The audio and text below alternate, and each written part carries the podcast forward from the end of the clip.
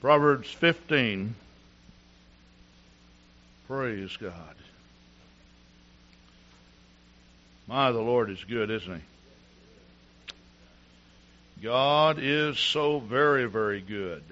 Praise God. So very, very good. I, I am just so grateful that I know the Lord in the power of the Holy Ghost. and good to have all of you out to the pig roast yesterday. I'll tell you, Roy and his helpers, Roy Grant and his helpers, did they ever fix that up?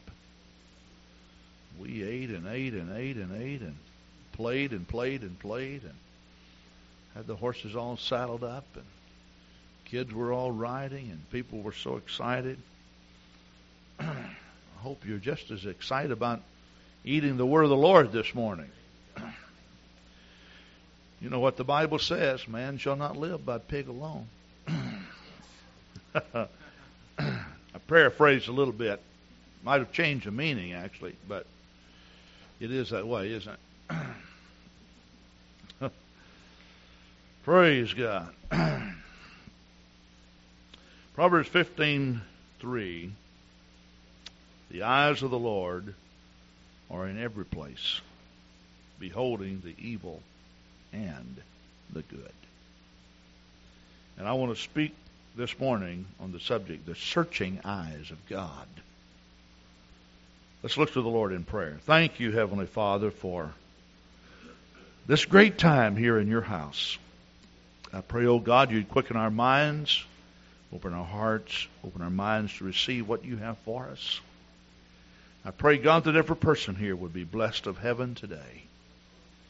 I also pray, Lord, that if we have people here who are unsaved, and no doubt we have, that you would touch them and help them to understand their need of Bible salvation.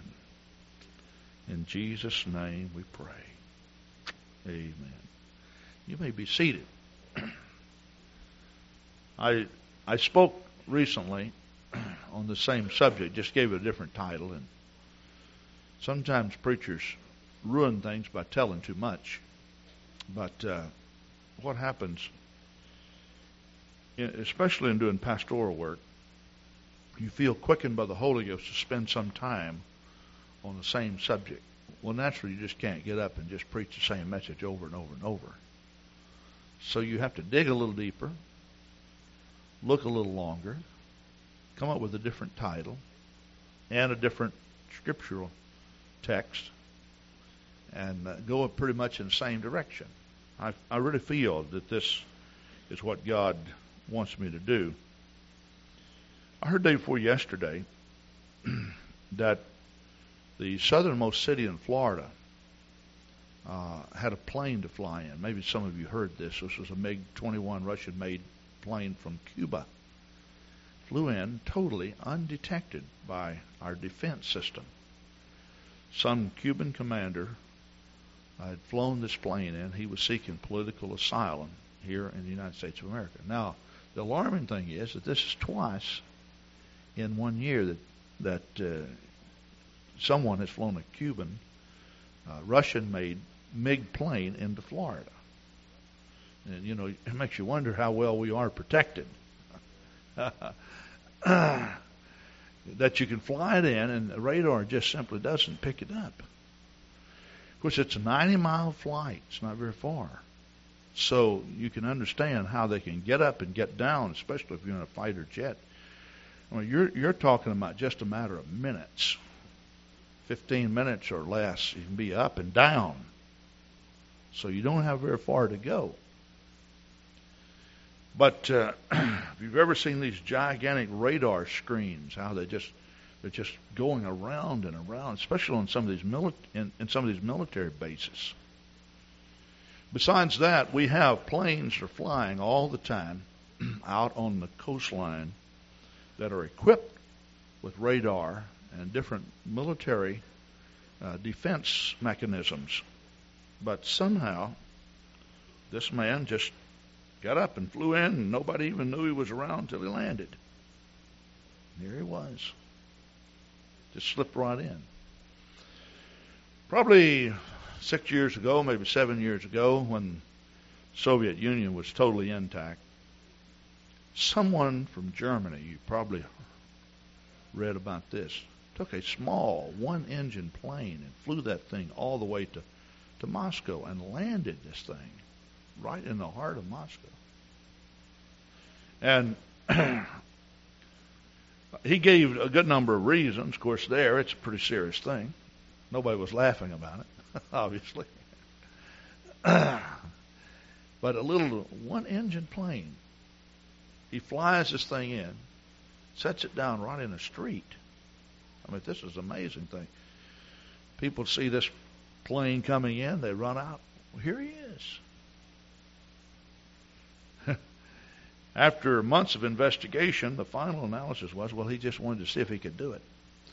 Now, the problem is, if he didn't, if he didn't do it, uh, he had trouble on his hands because he no doubt would have been blown to bits and pieces if he had not have accomplished his his feat. But to think that a, a man could fly all the way from Germany in. Now you're talking about crossing a couple of countries and going in. I'm not for sure what route he took, but uh, no doubt going across part of Poland. I'm not for sure that he did, but I know that the countries that he had to fly across were were uh, bloc countries. In other words, you just don't fly. You don't take a plane, just fly over Poland. At least you didn't then. Uh, but he did. Gave all kinds of excuses, but the final excuse was, well, truthfully, I just wanted to see if I could do it. Just wanted to see if I could do it. It's pretty risky, isn't it? Now, I read a scripture that deals with the all seeing eye of God. The eyes of the Lord are in every place. the scripture declares God to be omniscient, or that he is an omniscient God. Now, by omniscient, we mean, of course, this is taken from two words, the Latin word omni. It means all or complete. And then, of course, the word science is actually tacked on it to form the word omniscient or omniscience. And the word science in this sense means all knowing, all discovering. And God is the all knowing, all seeing God. Now, two other words that we use to relate to God omnipresent means he's, he's everywhere present. God is in this place today. We hear people get up and testify and they say, I feel God in this place. Now, they're not only declaring that God is here, they're declaring a re- relationship with the ever present God. That God is here. Now, some of you have may have some of you may have never felt the presence of God. But if you seek after God, you will feel His presence. There will be a presence that comes over you, and you will feel this. I mean, you, you, you actually can feel it. Uh, it's, it's an electrifying, exciting feeling. Someone gets up and sings, you wonder why in the world they're so excited about singing. Or the, the praise singers that we have, they're up here singing. You say, well, what's so great about what they're doing? You know, they're, they're just really getting into it. Maybe it's what they feel. I can feel that. I will assure you that before I finish this, if you've never felt the presence of God, you will feel the presence of God. That there will be a presence that, that comes over you. then, of course, we use the word omnipotent. It comes from the Latin word omni, means all or complete, and potent, which means power, put together omnipotent. That God is all powerful. Now, if God is omniscient, He knows all, sees all, He is omnipresent, He is everywhere, and He's omnipotent, He has all power. I mean, you put all those together to discover just how great God really is.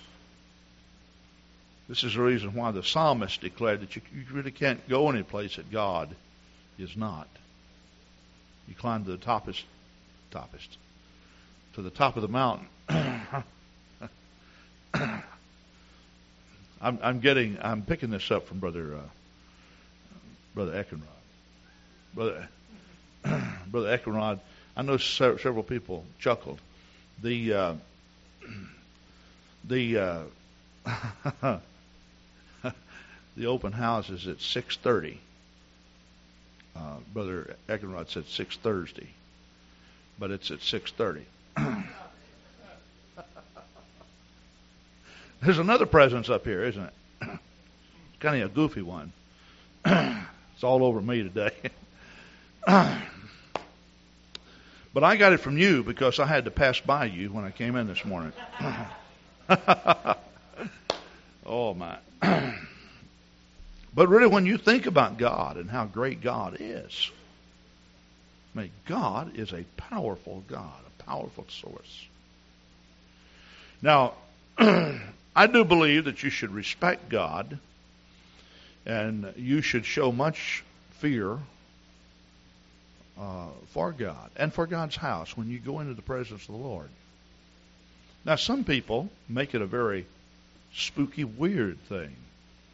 Brother uh, Glenn Uselman referred to this when he talked about the word of the Lord. He said, you know, it's not a deep, dark, spooky experience. Some people put God so far off because he's so great that, that he's untouchable. But on the other hand, that defies the definition uh, or the definitions that we've given to you. That he is all present for a reason. He's all seeing for a reason. See? I think some of the old hymns that were sung created in us a real respect for God. Uh, I've made uh, reference to this. A lot of the new new choruses that we sing, a lot of the new songs that are sung, uh, they make you feel good and they pick you up. But on the other hand, they do not create a respect or fear in your heart for God. I remember years ago in a country church that I attended, had Sister Wallace happened to be one of my uh, aunts who has passed on to be with the Lord. She used to lead in this song on page 247, and the name of it is Watching You. Now, the reason why I remember this because she'd get so high on this. I mean, now Sister Thorpe can sing high. You probably recognize that. But when my aunt would get there, I mean, she'd just go totally off the. It wasn't really music, Harley. it wasn't really. I mean, she just really go high, watching you. Now, if you have your hymn book, turn there, and look what it says. All along, all along on the road to the soul's true abode, there's an eye watching you. Every step that you take, this great eye is awake. I noticed this about the old songs, Brother Reagan. Brother Reagan knows so many of these. But uh, so many of them, they, they shifted back and forth from one theme to the other. And if you attended church very long, you were getting a lot of the Word of God just in a worship service. A lot of it. So this great eye is watching you. Every step that you take, this great eye is awake. God does not sleep. No, never. and then, of course, there's an eye watching you, watching you, watching you. Every day, mind the course you pursue. There's an all seeing eye watching you. Now, I happen to know the tune to this. I will not attempt to sing it because the only way I know how to sing is the way my aunt sung it, and you'd probably laugh. As you make life's great fight, keep the pathway of right. There's an eye watching you. God will warn not to go in the path of the foe. There's an eye watching you. Now, God does not watch you just to intentionally trap you or catch you doing something wrong. That's not the reason why he sees the bad and the good. It's not because judgment day is coming and he has to have a legal reason or justifiable reason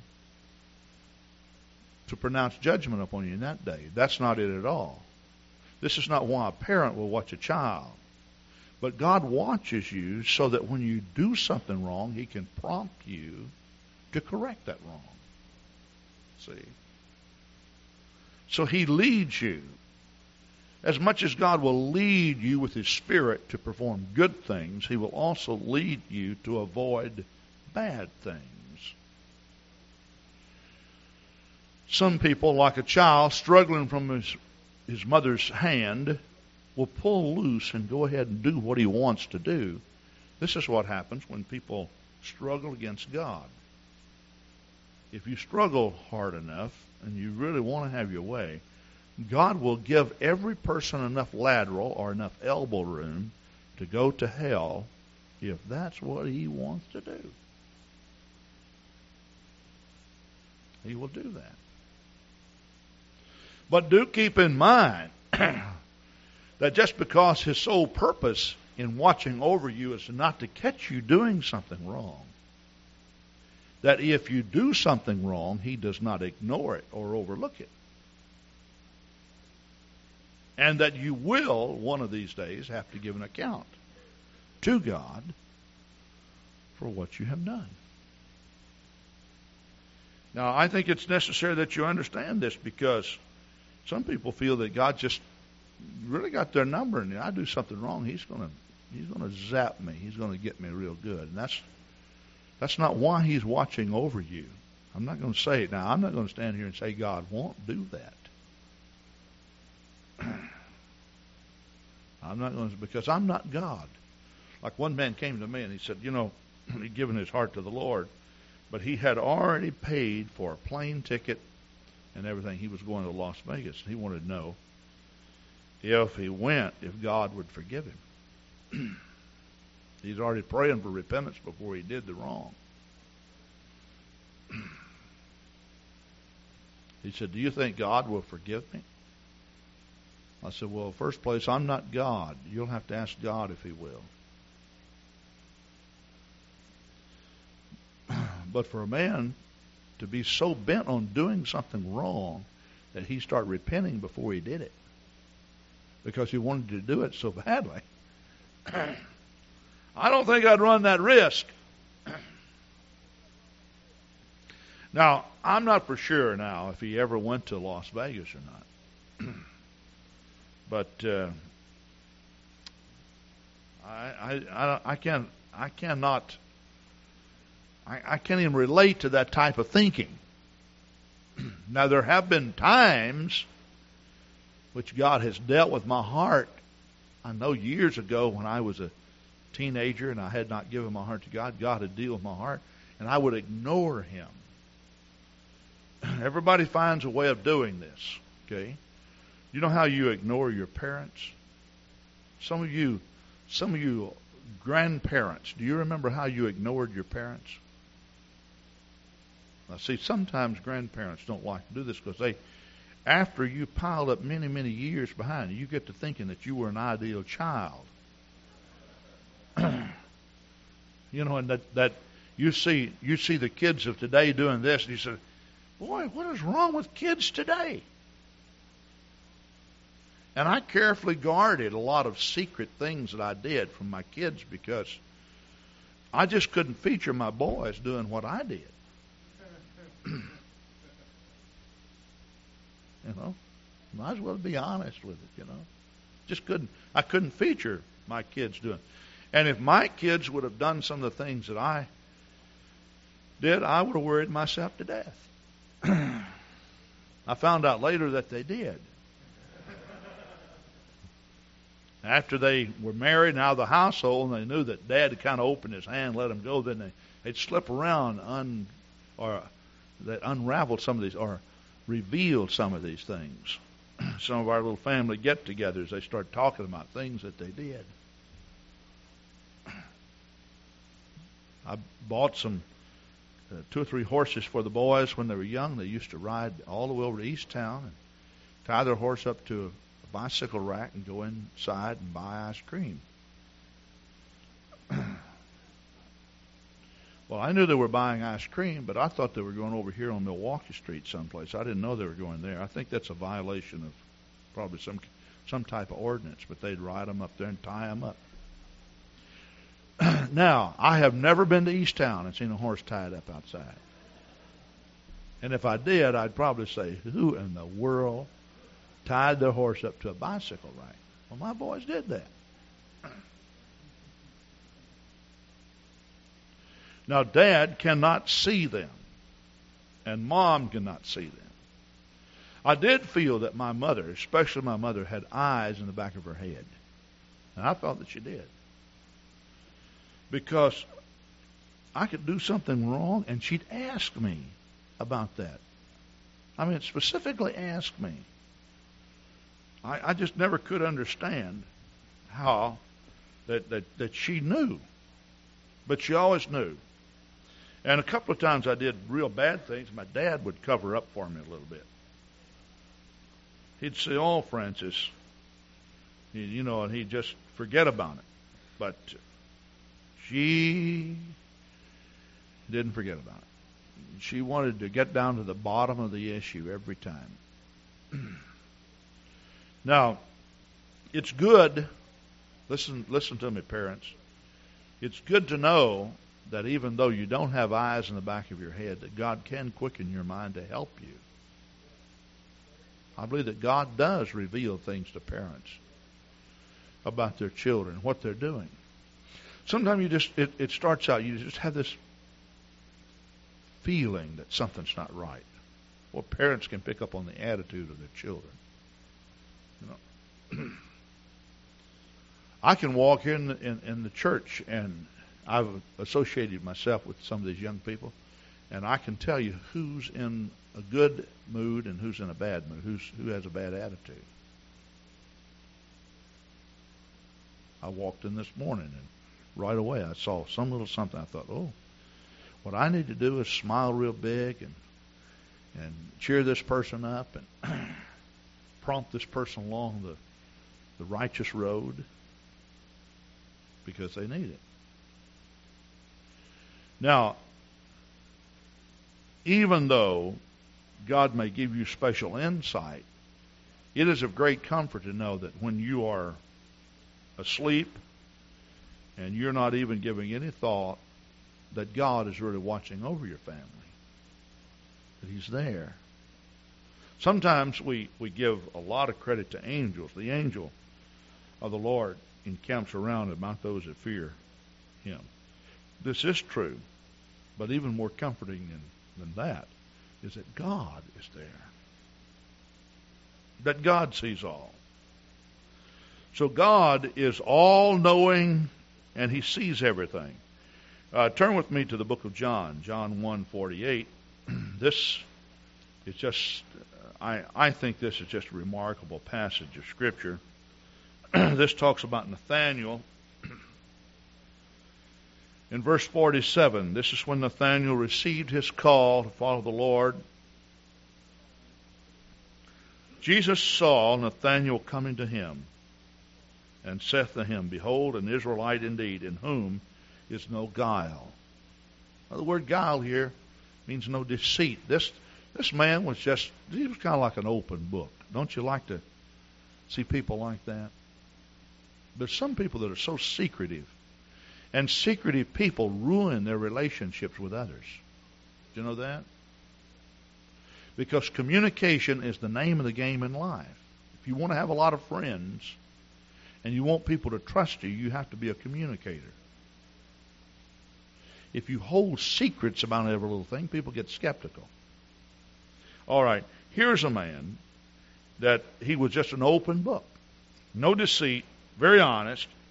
Verse 48 Nathanael saith unto him, Whence knowest thou me? Jesus answered and said unto him, Before that Philip called thee, when thou wast under the fig tree, I saw thee. Now, we really don't know what he was doing under the fig tree, but I'm just I'm just going to use my imagination. Let's say that this was the place where Nathanael went to pray. Now, I'm kind of making that assumption simply because of the context of what Nathaniel goes out in the morning and he goes out to this particular little place that he he he prayed. Perhaps he didn't want to uh, his family or whatever. Just get away and pray. So he goes and prays. Now the Bible talks about people who pray in their closet, so to speak. If you pray in secret, God will reward you openly. But if you pray in public only to be heard of men, what will God do? God has a way of humbling you. That's, that's what the scripture says. So here's a man, let's say, that's praying in secret. He goes out to this fig tree, he prays, he gets a hold of God. All of a sudden, he receives his call from Jesus. And basically, Nathaniel's saying, How did you know who I was? How did you know that I was an Israelite? How did you know my name? Jesus said, Well, I met with you this morning in prayer. You were there. Now, have you ever felt like God didn't know your name? See, this is the reason why the Bible says faith cometh by hearing and hearing by the word of the Lord.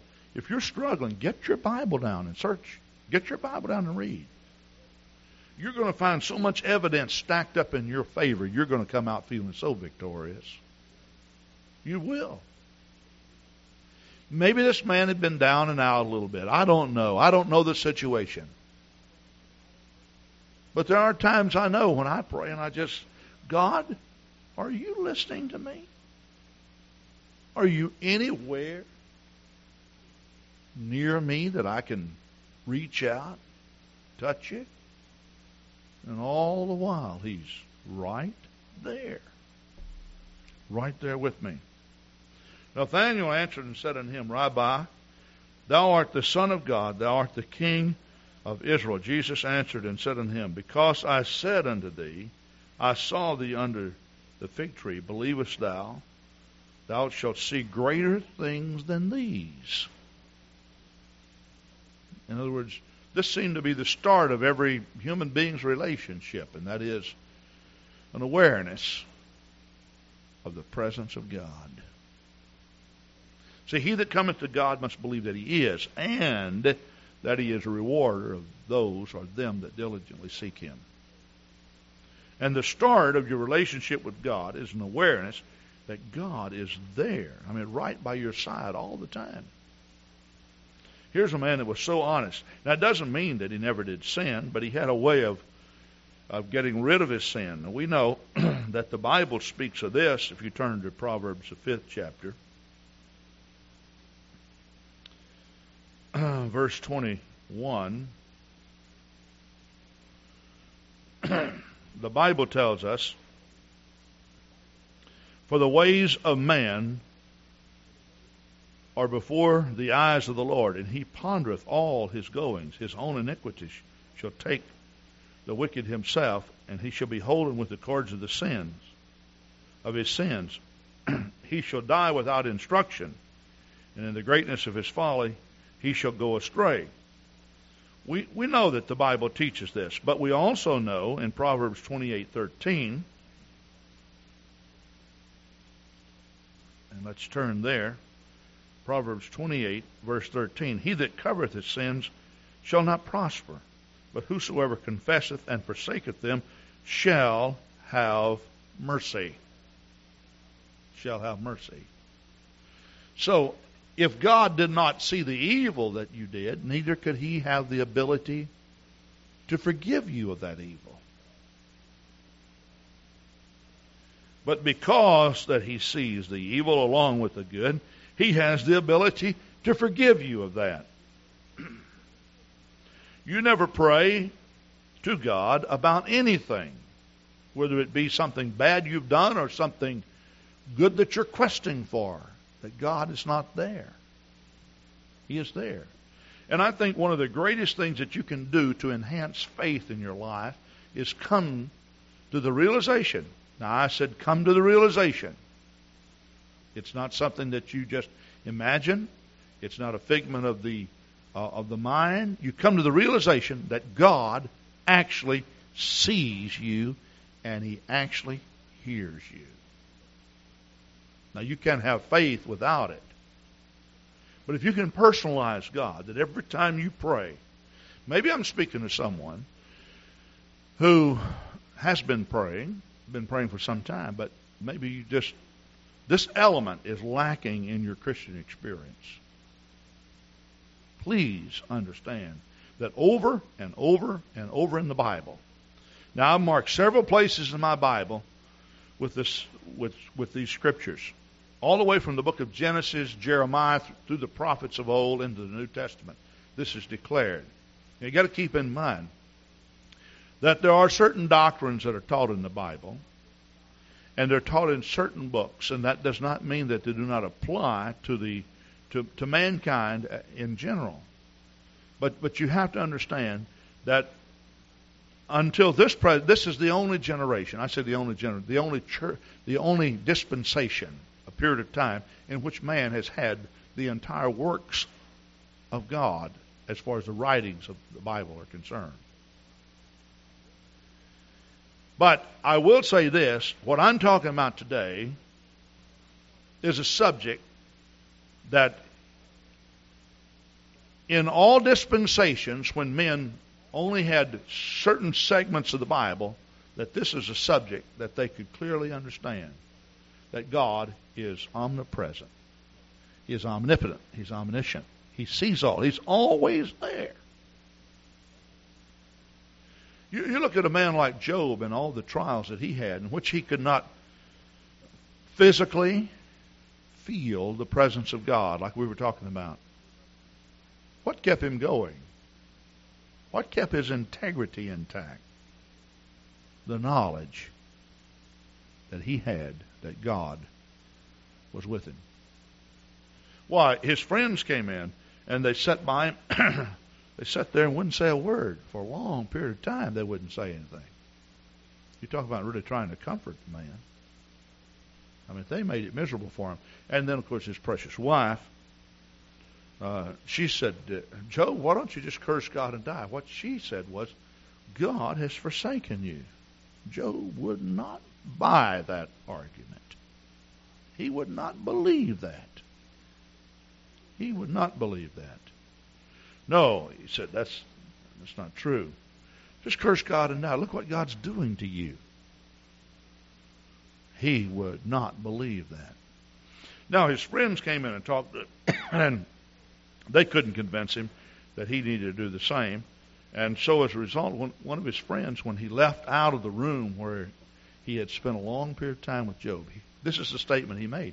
He said, Job is in league with the stones of the field. Basically, what he's saying is Job is in tune with God even through nature. See, when Job walked down the paths of, of his property and he saw the stones, when he saw the stones, he saw God. It's not that God is a stone, but it reminded him of his Creator. So, every bird that flew over, Job seemed to hear the voice of God. Every leaf that rustled in the trees, he saw God. He heard God. When the wind blew, it was like God talking to him. It was certainly secondary to other ways in which God had communicated with this man, but he saw God. He walked down by the babbling brook, and it was like God was calling his name. That's how personal God was to Job. So when the heavens were shut up, so to speak, and he went through this long, enduring trial that lasted for one year, he still knew that there was a God. And he still knew that this God was looking over him. Wasn't missing a thing. Never thought a thought that God did not see, never uttered a word that God did not hear. He just knew that his God was there. He knew that his God was there. Now, what I want to do is first talk about this. I say first, we've, we've talked about the good things we have done. Let's talk about the sin that we commit. Now, Proverbs 28:13 tells us, and we have already read this, that if a man covers his sins, that uh, he will not prosper. I also know that the book of Proverbs tells us that if we forsake the law of God, that even when we cry unto Him, that He does not hear us. That simply means a man who is is is telling God, I'm not, I'm not, I don't care anything about the Bible. I don't care anything about living right, and yet he's wanting the advantages of God. There is a point in which God, I mean, He hears you, but He will not answer your prayer. But if a person is making mistakes, they they they do not profess to be a Christian, they don't profess to live right, but they're making mistakes, and yet in their heart they're, they're really sorry about this. In other words, uh, I did something wrong. I, I don't have any power over myself. I, not knowing the power of the Holy Ghost and what God can do, they just continually fall into this. Yet they weep bitter tears over their their mistakes. We know that God will hear them. Uh, God will hear that man if that man will call unto the Lord. But if he starts hiding his sin, and this is a tendency that people have, and that is to hide things so that that not only no one will see, but even God won't know. And there are a lot of a lot of attitudes that we develop like this. Exodus the second chapter, verse twelve. I think this is a this is a typical uh, response of people who who are wanting to to do something. Uh, what I'll do, I'll just uh, because of time, I'll just tell the story, and you can turn there, you can see this. Moses was working one day in the field. Now Moses had already received a call from God. He knew that he was not just a normal Jewish man raised in Pharaoh's palace. He knew that. He knew that God wanted him to lead the children of Israel out of this bondage, this slavery that they had been in for almost 400 years. He knew this. And what happened was he saw one day an Egyptian beating, whipping an Israeli man, a worker. And in his own heart, he had such hatred for slavery. And I think you can understand that. I mean, I think this is the, the, the cruelest thing that that's ever happened to, to man on the planet Earth, and that is outside of war, and that is uh, putting people into bondage and making human beings slaves to yourself. It, it's the height of selfishness. And at any rate, he saw this. And he said, I know what I'll do. I'll kill this man. But the Bible says before he did, he looked this way and looked that way. In other words, he wanted to make sure that no man saw him. And, and isn't it amazing sometimes before we commit our sin how we stack things up to protect ourselves? Even sometimes when we go ahead and sin, you know, it's like the a person falling on the ice. First thing you do when you fall on the ice, you don't think about how badly you're hurt. You want to know who saw you.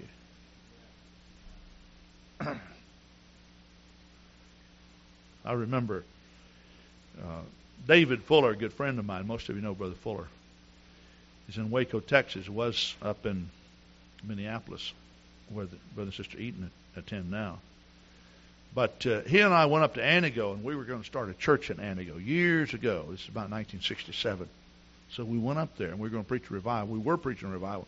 We found out there was a church for sale. So we could not. Uh, because of the snowbanks. It was in January. I I just you know probably if I'd been using my brains, I never would have moved to Wisconsin because when I I got up there, the snow was stacked up like this And one night it was 35 below zero. Now here I'm a Texan. I don't even own a decent coat. And I'm up there, you know. but it was fascinating to me, see? Boy, as cold as it was. Well, we we could not park near this church that they had uh, for sale because of all the snow. So we parked like two blocks away. And we more than drove up and parked. Here comes this man down the sidewalk. Now, he had a great big old coat on, and he was a large man, much uh, larger than myself. Uh, I mean, he was just really large. And all of a sudden, he just, I don't know what happened, but his feet went like this, and down he went. Now, I don't know what it is about falling on the ice. It's funny. It's not funny when you fall on the ice. I'm still having problems with my neck and shoulder from falling on the ice out here. But I fell out there, and, and Brother Thomas was with me. And Brother Thomas was so kind, or I think he was near when I fell, and he prayed for me. Well, I don't know. David Fuller and I, we just grew up together, and we just been like kids when we get together, you know, and, and we started laughing. I could not help it. But the first thing this gentleman did was he turned and looked at us. Oh, my. And you could tell he was so embarrassed. And he tried to get up and he slipped again. And oh. at any rate, to make a long story short, when we were, went around the corner and knocked on the church to look at it,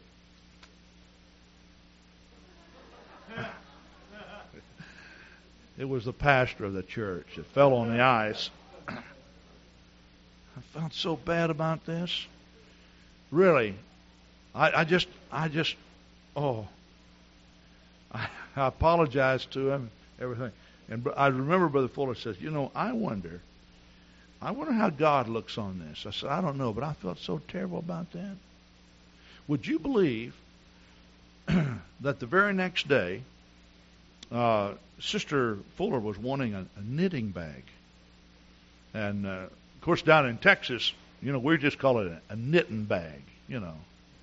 And I remember we went around looking for a knitting bag. Well, nobody understood what we were talking about, I'm sure, because nobody had one. And finally, one lady, we were in a store, and she said, Sir, would you please just explain to me what you're looking for? Brother Fuller says, A knitting bag. I still remember this lady. It's like a light came on her head. She popped in. She said, Oh, a knitting bag. we got this knitting bag. we went out on the streets. We were talking about it, and Brother Fuller says, "John," he said, "people won't understand us up here. They think we're crazy." He said, "He said, this poor lady was so nice to us. We should have been calling a knitting bag, but we were just calling a knitting bag." Okay, she didn't know what we were talking about. so, would you believe that we we went down the street? and all of a sudden, the the street was all blocked off. A building had caught on fire, and they were spraying water every place, and it was freezing because it was so cold. And there must have been about six inches of water on the street.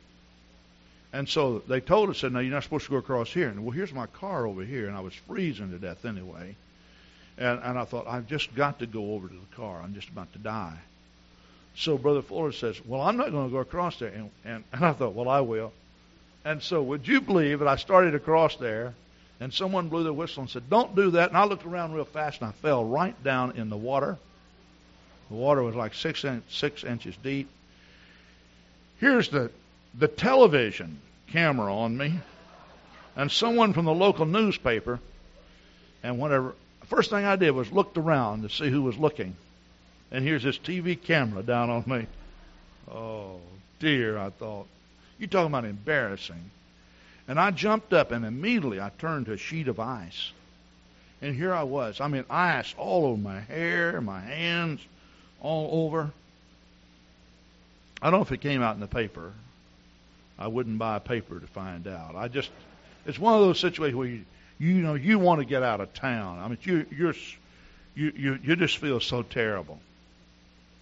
You see, when Moses rose up and slew this man, the first thing he did, he looked this way and this way. He saw no man.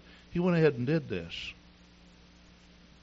But the problem was that when he let his brethren know what had happened, they turned against him.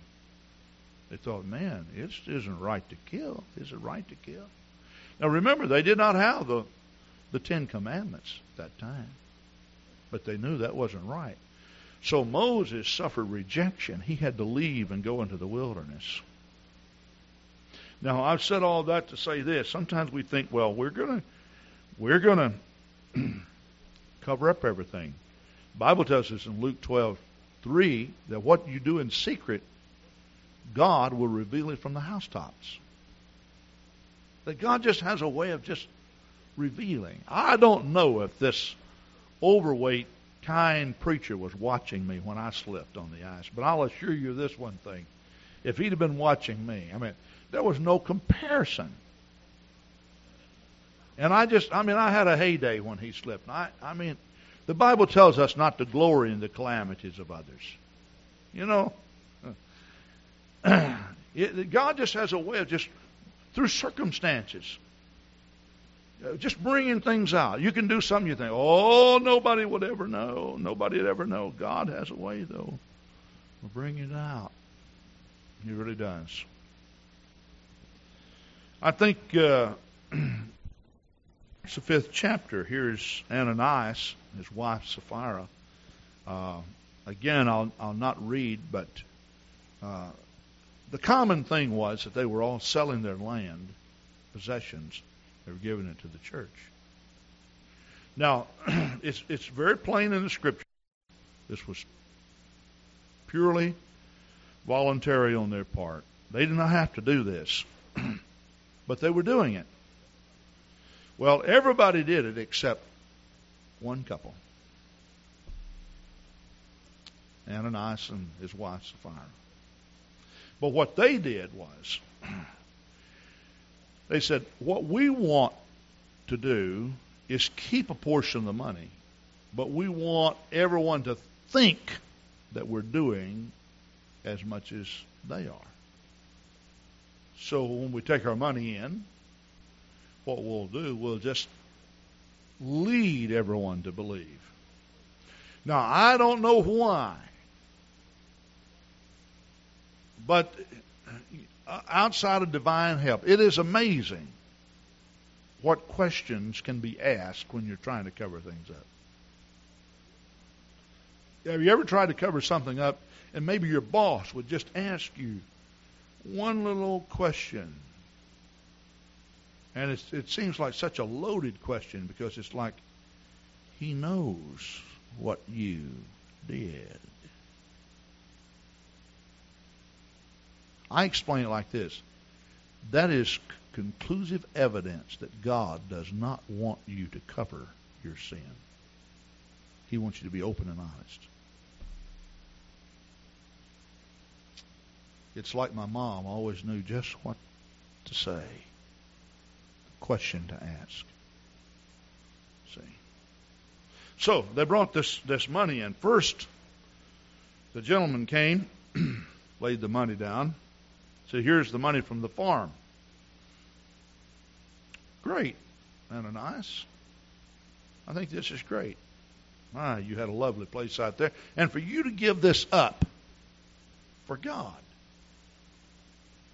Yep. Would you believe that, Peter? I'm telling you.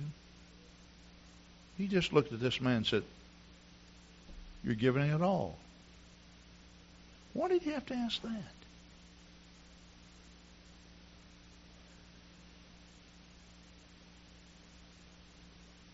Ananias, because he'd already talked with his wife, yep, every bit of it.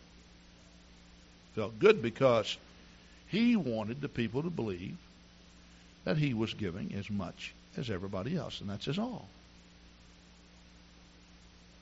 And all of a sudden, the Holy Ghost quickened Peter.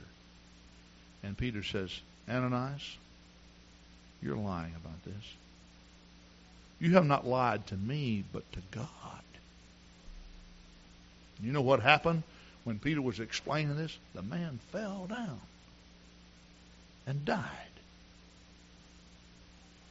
Now, I don't know if you could visualize something like that happening today. You're talking about lawsuits. You're talking about media. What do you think would happen if if if someone actually died, especially when they took took him out and buried him? they wrapped him up and buried him. I, I it's just the way they did things back then. Well, all of a sudden, three hours later, his wife, not knowing, she walks in, and uh, she's going to make a full report of this. Has my husband been in? Oh yeah. Yeah, he's he's come and gone already.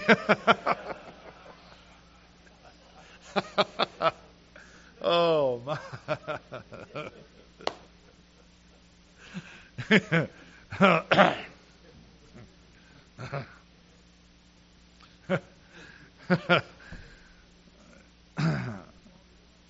so you gave all your money?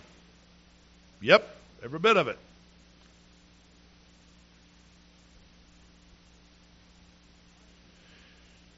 I am just so glad that God has mercy upon people. You know, I'm sure that similar things happened to all of us, and we did not fall down dead. We deserve to die. The soul that sinneth shall surely die. See, I don't really know the attitude, but I know this when people plot things and do things, especially when it is a joint effort with someone else you're going to find that they get into trouble with God in a hurry. A conspiracy can't be a conspiracy unless there's more than one person involved.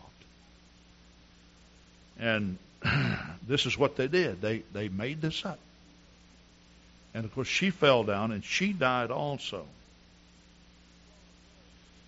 Not too long ago I was looking out the window on the farm I saw this hawk flying in the air. It was almost like someone had shot him. His wings folded close to his body. He plummeted straight down. Man, oh man, oh man, what happened to him? I didn't know that hawks died of a heart attack right in the middle of the flight. But down he went. He was just falling, just before he hit the ground, however, his wings came out. His legs folded, unfolded. Those huge talons or claws reached out, and he grabbed a gopher. Isn't it amazing that all the while he's flying, he looks so full of leisure. His eyes are searching. Now, God has seen every good thing you've done today, and He will never forget it. He's seen every bad thing you've done. Now, He sees the bad, not because He wants to stand as a righteous judge to condemn you, for it's not His will that any should perish. God sees your bad so He can deal with you so that you can make it right. And church services like this are designed to confront people with the issue of salvation so that man is given a great opportunity to turn his heart over to God. I want you to stand with me at this time. Job, the 34th chapter, verse 21, Jeremiah 16, 17, Hebrews 4, 13, plus all the scriptures that I've read, they all tell me that God sees everything you do, good and the bad. The good and the bad. God wants you to deal with that bad in your heart. He wants to See, God is a reasonable God. This is what the Lord says. Come now, let us reason together, saith the Lord. Though your sins be as scarlet, they shall be made white as snow. Though they be red like crimson, they shall be as wool. God is saying, bring it up. Let's talk about it. Let's see what we can do about it. On the other hand, maybe we have some Christian brother or sister that's lived a good, faithful life, and you're going through some trial, and you feel that I've been praying, and I don't know that God has heard me. I'll assure you, He knows your name, your address, your zip code, your telephone number.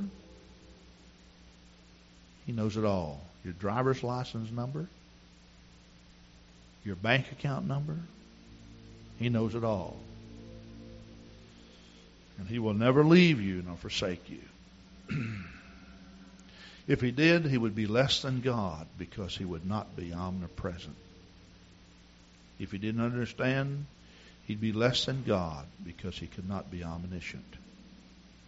But He is God, and He always will be God.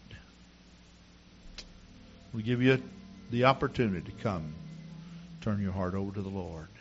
As our praise singers begin to sing, do we have some person, maybe someone going through a deep trial, that would step out and come and say, I'm doing this just to acknowledge and increase my faith that God is watching over me. Come on right now. Maybe we have someone that's never turned their heart over to the Lord. Why don't you step out and come on right now? This is a very, very simple message, but it contains a great truth. Come on right now. Don't wait. Don't tarry. Oh, praise God. Some of you brothers come and pray with Brother Tony Irby. Come on right now. Here I am. Oh, my. So many people are coming. Come on. You can also come and pray with someone if you feel that you need to do this.